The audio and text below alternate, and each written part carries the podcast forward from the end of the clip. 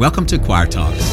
My name is Greg O'Neill. I'm the worship pastor at Ridgecrest Baptist Church, and Choir Talks is my weekly podcast. Because of some specific needs that came to light yesterday, my house became the drop off spot for people who were going to donate uh, to give toward meeting that need.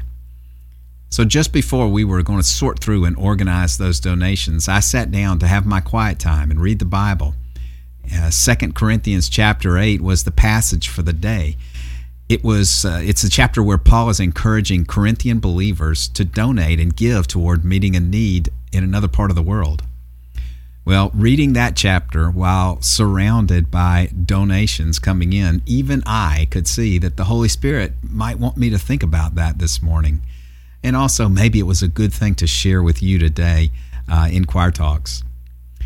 In chapter 8, the word grace comes up a lot as Paul is encouraging the Corinthians to donate. In fact, in verse 7, he calls what he is asking them to do the grace of giving. Our giving must be motivated by the grace of God. How can we tell when our giving is motivated by grace? Here's several ways. Looking at the text from chapter 8 today, he says, And now, brothers and sisters, we want you to know about the grace that God has given the Macedonian churches in the midst of a severe trial, their overflowing joy and their extreme poverty welled up in rich generosity. So here's way number one. You know that you are giving uh, motivated by grace when you give in spite of circumstances. Notice the words from that text there. He says that the, the ones in Macedonia who had already given were in a very severe trial usually it, it's difficult circumstances that that cause us to think about ourselves and to feel like we can't give. It's natural to want to hang on to what you have when life is in upheaval and the future is uncertain. But the christian life is not natural in that way. In fact um, the extreme poverty that he mentions here for those who are giving um, those those moments when you're the least able to give that might be when the Holy Spirit calls you to give. For those Macedonian Christians who are heroes at giving, here's the math from their lives severe trial plus extreme poverty equals overflowing joy and rich generosity. I mean, only God can make that kind of equation make sense. Why would they want to do this? Well, when you've experienced the grace of God in your life, you you will not use difficult circumstances as an excuse for not giving. I mean, if you're following Jesus, you know that he didn't only give when it was easy or convenient. In fact, he gave at the most difficult moments, uh, especially on the cross. Here's a second way we know that when our giving is motivated by grace, we give enthusiastically. Listen to verse 3. I testify that they gave as much as they were able and even beyond their ability entirely on their own. They urge, urgently pleaded with us for the privilege of sharing in this Lord's service to, to his people. Um, that's pretty cool, isn't it? They were uh, giving beyond their ability. They asked themselves to give, and then they urgently pleaded, he said.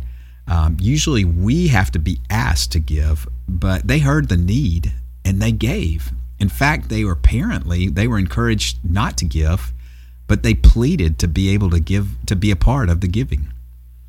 How many times have you heard a believer beg for somebody to take up an offering? That's, that's pretty rare, right? But they gave because they wanted to. They were enthusiastic to give because of grace. And they gave through God's grace. Here's a third way that you can know if your giving is motivated by grace is when you give like Jesus gave. Here's a couple more uh, lines from this passage. It says that they, when they gave, it exceeded our expectations, Paul said. They gave themselves first to the Lord, and then, by the will of God, also to us. I think that was important. The fact that he highlights they gave themselves first to God.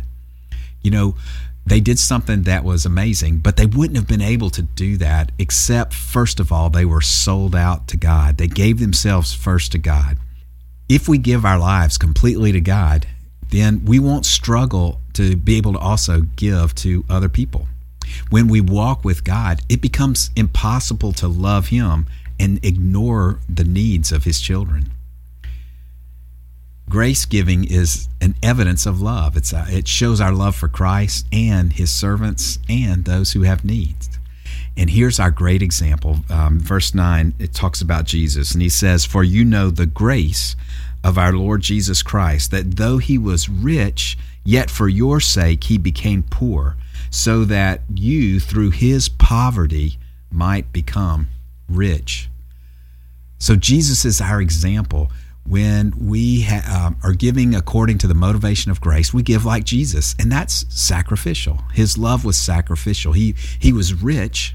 How was he rich? Uh, he was rich in his person. Uh, Philippians chapter two tells us that he existed in heaven as as God before he came to earth. He was rich in possessions. He was the King of Kings. He was rich in power. Um, and yet he left all that. He left the throne in heaven to become a, a servant. Why would he do that? Here in uh, verse 9, it says, so that we might become rich. And so now we are rich. We are joint heirs with Christ, and we have the reward of eternal life because of his gift. The Macedonians in this chapter also gave sacrificially, and so in that way, it was like Christ. And here's the last way that you know that your great your gift is motivated by grace. Uh, it's when we when you give willingly. Uh, going on in, in verse ten, uh, he says, "Last year you were the first not only to give, but also to have the desire to do so. Now finish the work. If the willingness is there, then the gift is acceptable."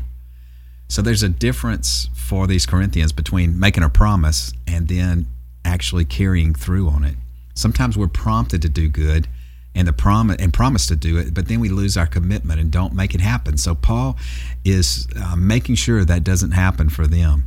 And so he tells them that grace giving must come from a willing heart, a heart that uh, doesn't have to be coerced or forced.